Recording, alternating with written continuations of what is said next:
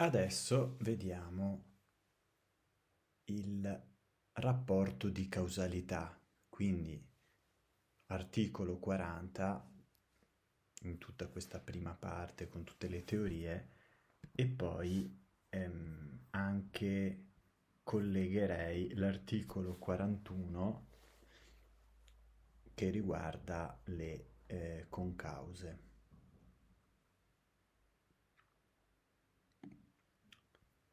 Ma innanzitutto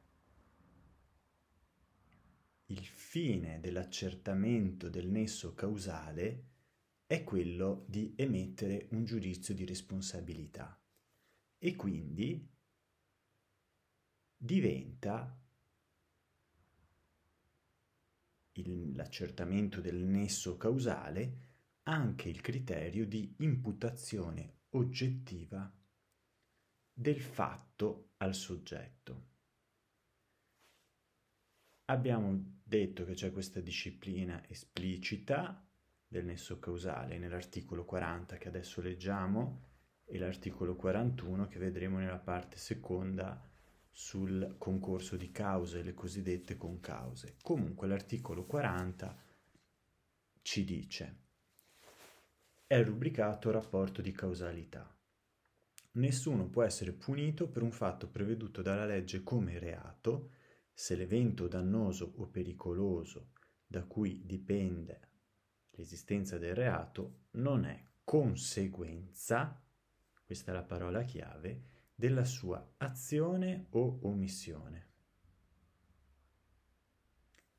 In, e poi nel secondo comma dice non impedire un evento che si ha l'obbligo giuridico di impedire equivale a cagionarlo. E qui c'è tutto il discorso dell'omissivo, ma della causalità nell'omissivo, e, ehm, che potrebbe essere anche un'altra piega per rispondere a questa domanda, ma a noi in questo specifico eh,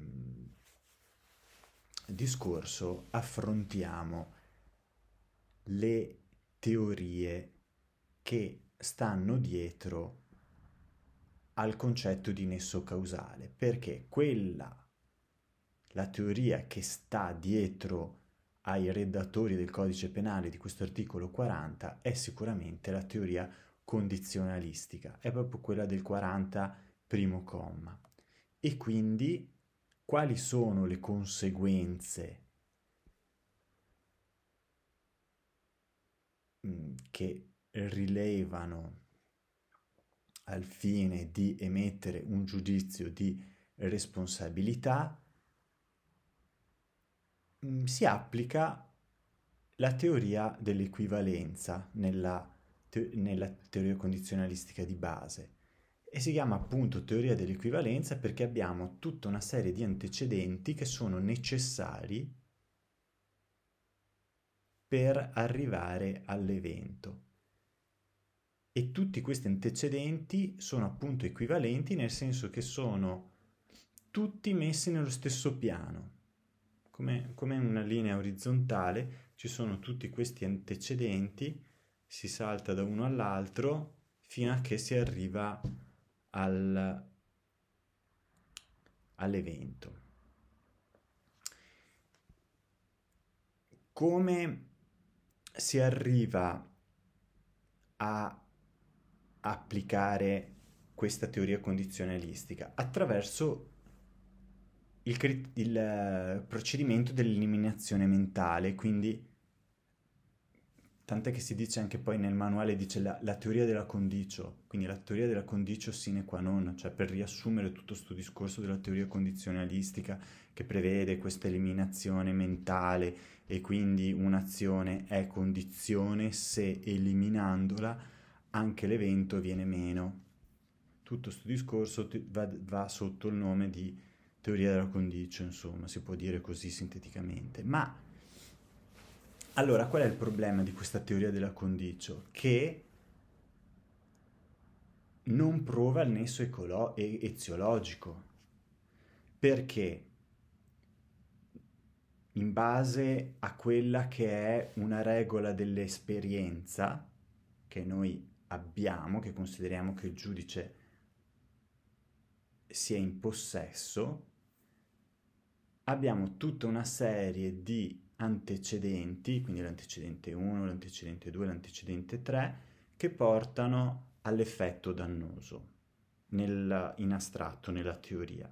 E poi noi abbiamo invece il nostro caso concreto e quindi dovremo in qualche modo eh, fare, trarre da questa regola dell'esperienza la soluzione anche per il nostro caso concreto.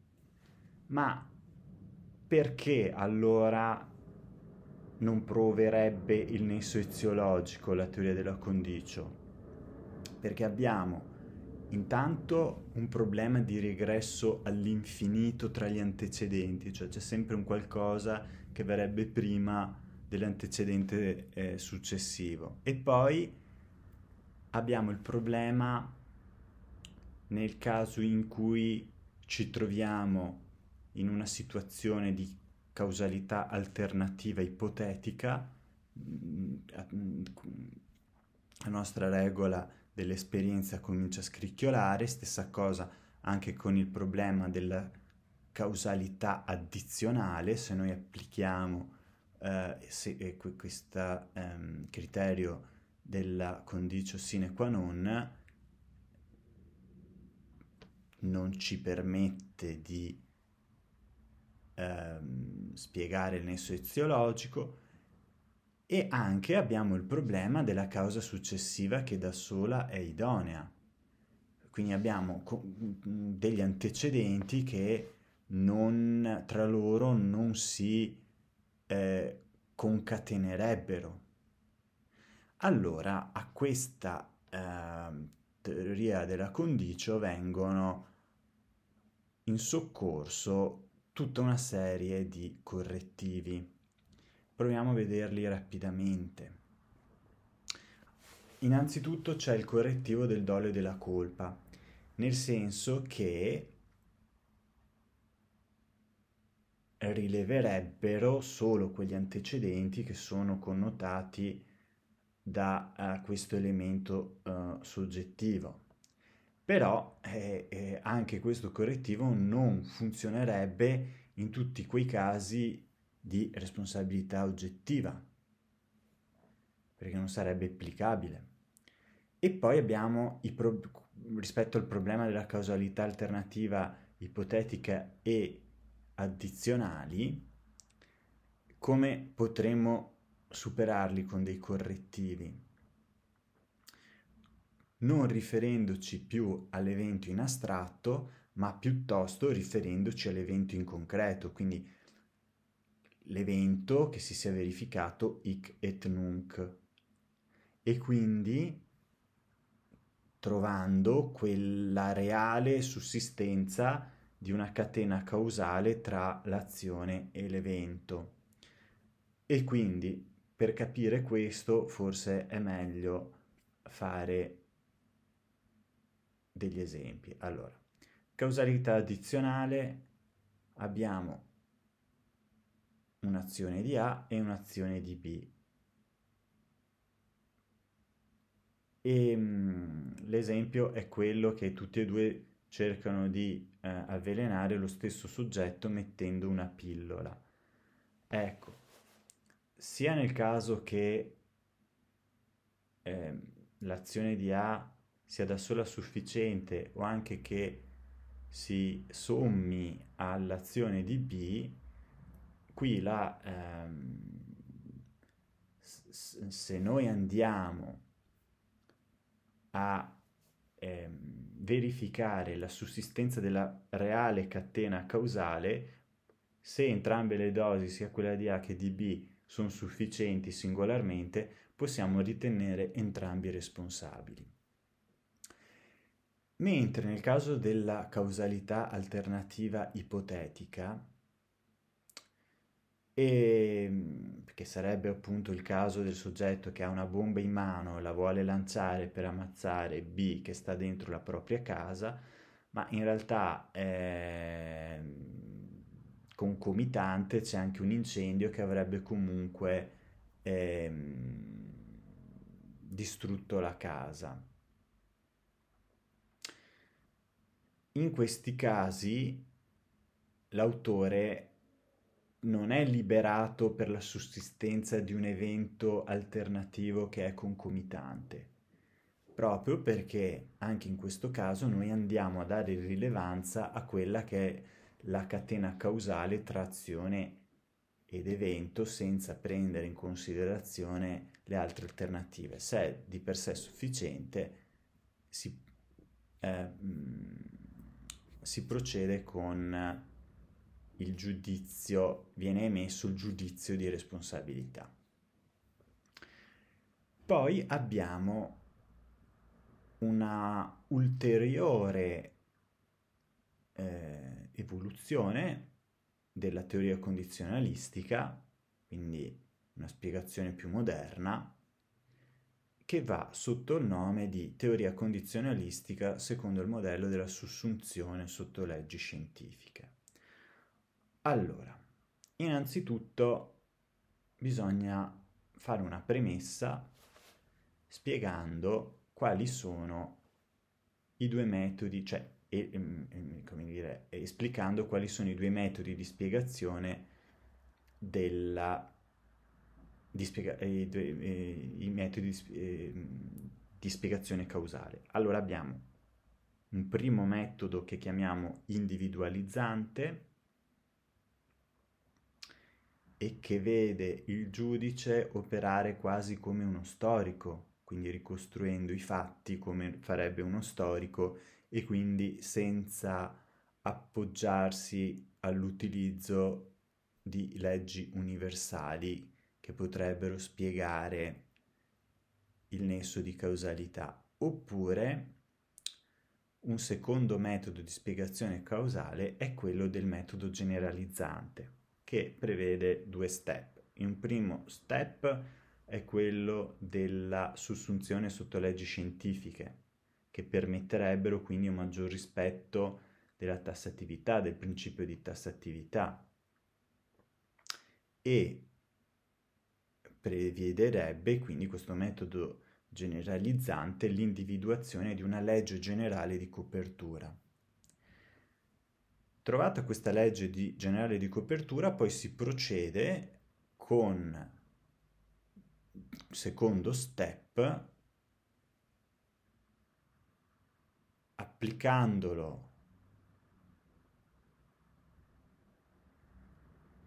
eh, quindi spostandoci dalla dimensione della causalità generale, causalità generale a quella della causalità individuale, applicandolo quindi al caso concreto. Poi abbiamo un'altra distinzione da fare, che è quella tra leggi universali e leggi statistiche, dicendo anche che probabilmente le leggi universali mm, sono pochissime, forse quasi non esistono, e mentre invece la eh, maggior parte, la stragrande maggioranza di leggi scientifiche che si utilizzano, di, che si possono sfruttare attraverso questo metodo della sussunzione, sono le cosiddette leggi statistiche, cioè tutte quelle leggi che hanno un carattere probabilistico molto alto. O, cioè, o comunque mh, mm, adesso lo distinguiamo meglio questo concetto della probabilità, nel senso che la probabilità statistica nella eh, mm, teoria della sussunzione, condizionalistica della sussunzione sotto leggi senti- scientifiche, viene, viene riferita alla causalità generale, quindi rispetto innanzitutto al tipo di evento, ma eh, per quanto riguarda la causalità individuale, quindi quella riferita al singolo evento concreto, secondo questa eh, teoria di sussunzione, la probabilità a cui si fa riferimento sarebbe quella logica.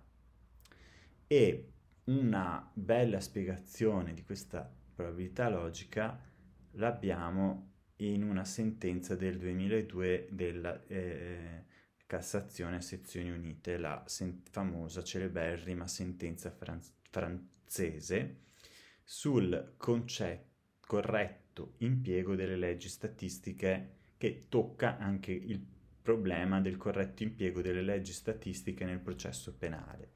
E ci dice che non è decisivo il coefficiente di percentuale elevato della legge di copertura che viene utilizzata, ma che rileva la legge statistica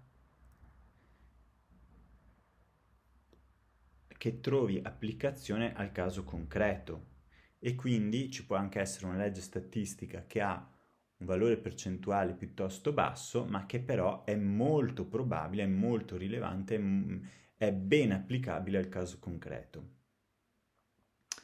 Su questo punto un rinvio è sicuramente la causalità nel reato colposo e la causalità nel reato omissivo.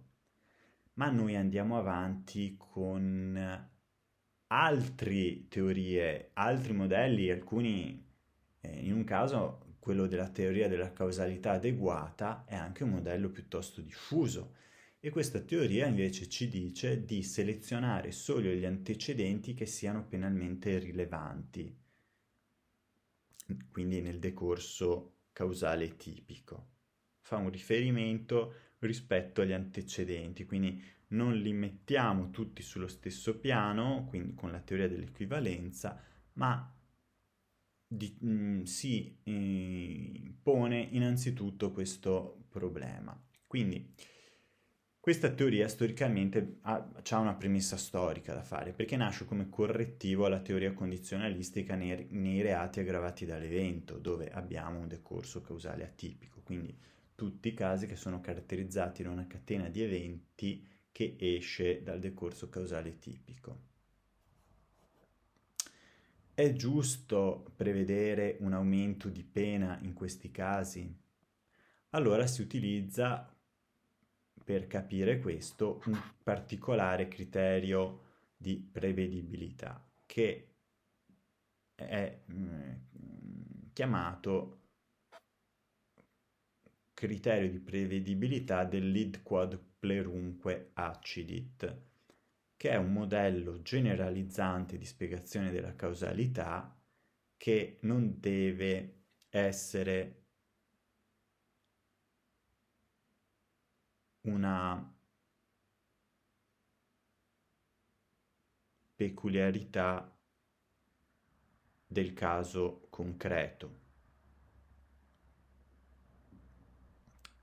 Questa prevedibilità. E poi il criterio si basa su dei giudizi di prevedibilità che sono emessi in generale nella vita pratica. Quindi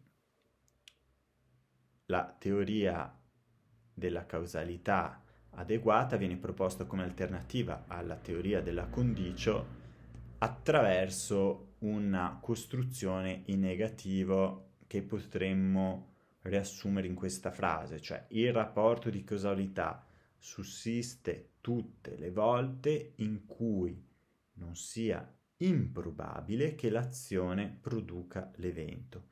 Quindi si utilizza il criterio della prognosi postuma, cosiddetta mm, mm, anche come eh, criterio della prognosi ex ante in concreto. E quindi si prendono le circostanze presenti e anche quelle conoscibili in concreto da un osservatore che comunque sia avveduto.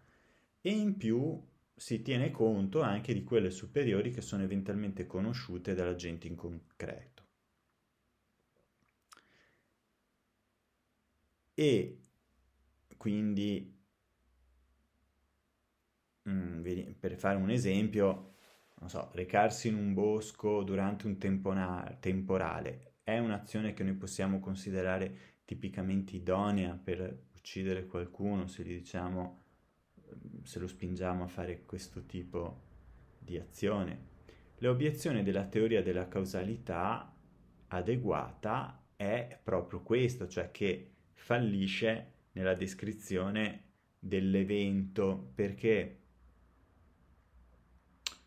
um, rimangono fuori degli aspetti. Quindi per risolvere queste mancanze della teoria, si, la soluzione che è stata trovata è quella di scindere il giudizio di adeguatezza in due fasi. Quindi una fase ex ante, ha, ossia quella appunto che non appaia improbabile che l'azione consegua un evento contemplato nella norma, e poi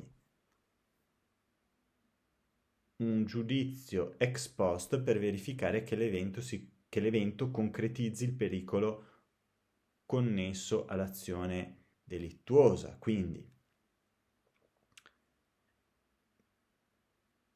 il rischio di morte, magari perché noi abbiamo ferito un soggetto, si deve concretizzare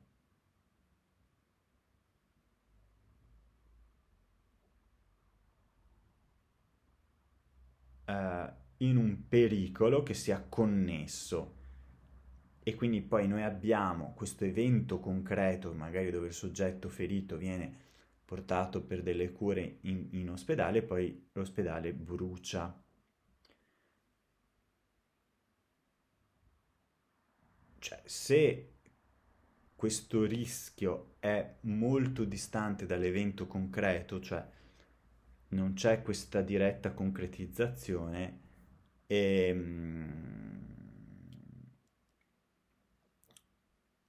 la eh, teoria della causalità adeguata eh, non opererebbe più, ma anche con questo eh, correttivo, anche con questa soluzione, ci sono tre obiezioni che comunque restano non superabili, e cioè che la prevedibilità ex ante dovrebbe basarsi su dei giudizi ex post oggettivi, non su dei giudizi ex ante, quindi manca di oggettività.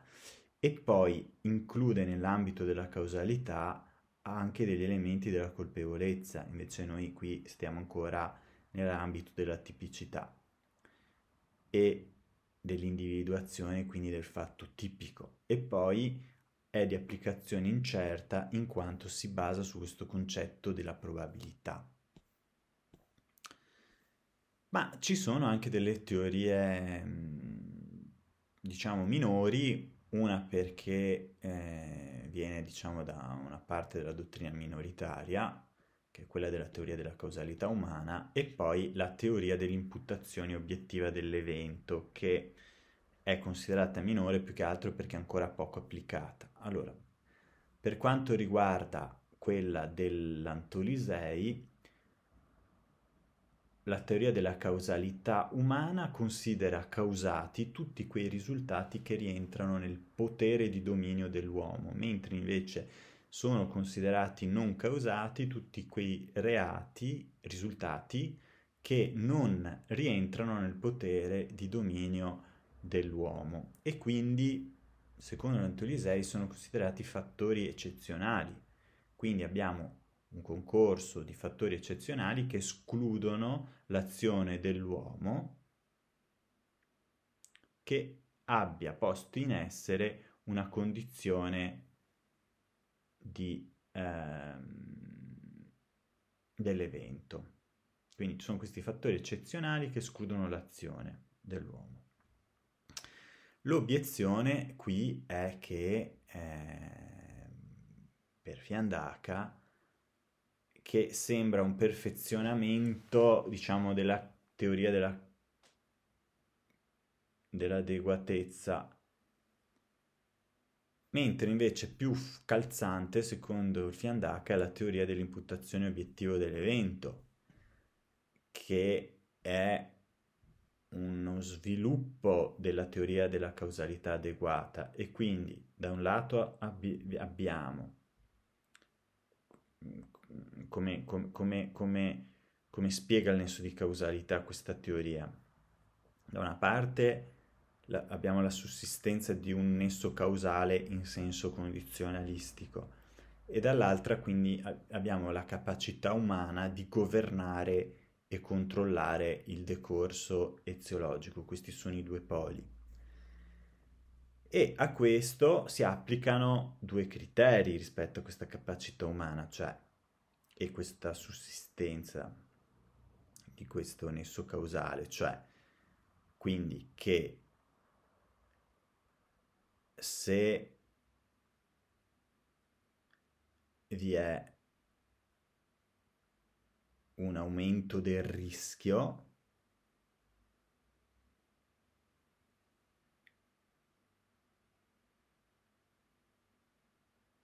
oppure se vi sia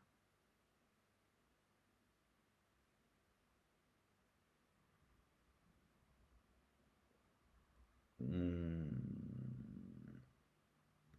se l'input eh, se, se non costituisce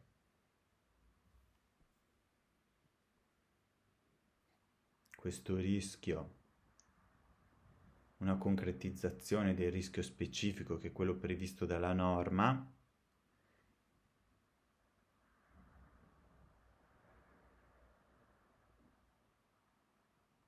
oppure se non costituisce un aumento del rischio, l'imputazione viene meno. Quindi,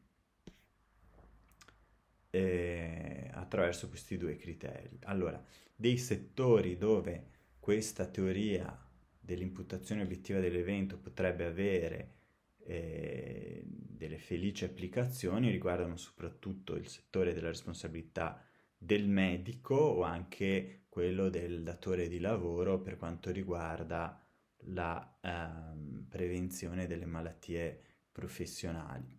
Ma dopo questa uh, carrellata di teorie vediamo il secondo aspetto che riguarda il nesso di causalità, e cioè la situazione in cui vi siano più condizioni nella produzione dello stesso evento. E quindi è il tema che è trattato nell'articolo 41 sulle concause, quindi sul concorso di cause, che sappiamo che possono essere di tre tipi rispetto alla condotta del reo. Abbiamo delle concause che possono essere antecedenti, delle con cause che possono essere concomitanti o anche delle concause, con corso di cause successive, delle cause successive. Quindi l'articolo 41 al primo comma ci dice che basta che una causa costituisca una delle condizioni necessarie perché uh, il rapporto di causalità ehm, tra azione, omissione e l'evento si ehm, concretizzi. Quindi L'esempio potrebbe essere quello del feritore, che è responsabile se il cardiopatico ferito de- decede durante l'operazione chirurgica al pronto soccorso. Oppure il, nel secondo comma dell'articolo 40, nel terzo anzi comma dell'articolo 41 prevede la coesistenza di cause concorrenti anche, quindi le disposizioni precedenti si applicano anche quando la causa preesistente o simultanea sopravvenuta consiste nel fatto illecito altrui.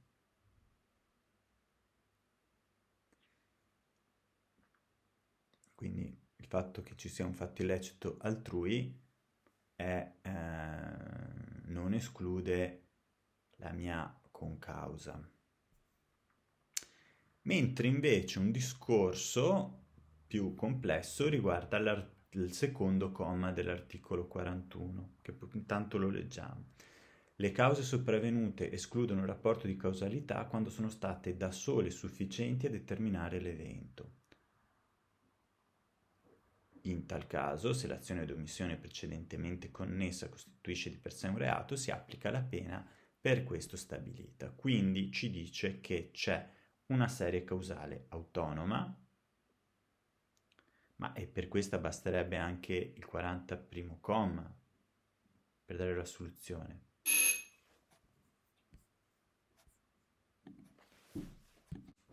Ma in questo 41 secondo comma abbiamo forse l'unico caso nel nostro ordinamento di temperamento della condicio.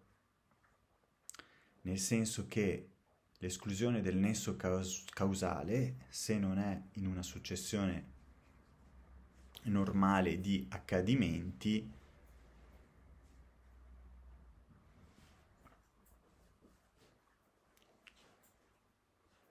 e ehm, qui la giurisprudenza, la causa interruttiva, però eh, viene per lo più negata, proprio perché c'è un difficile riconoscimento della causa interruttiva.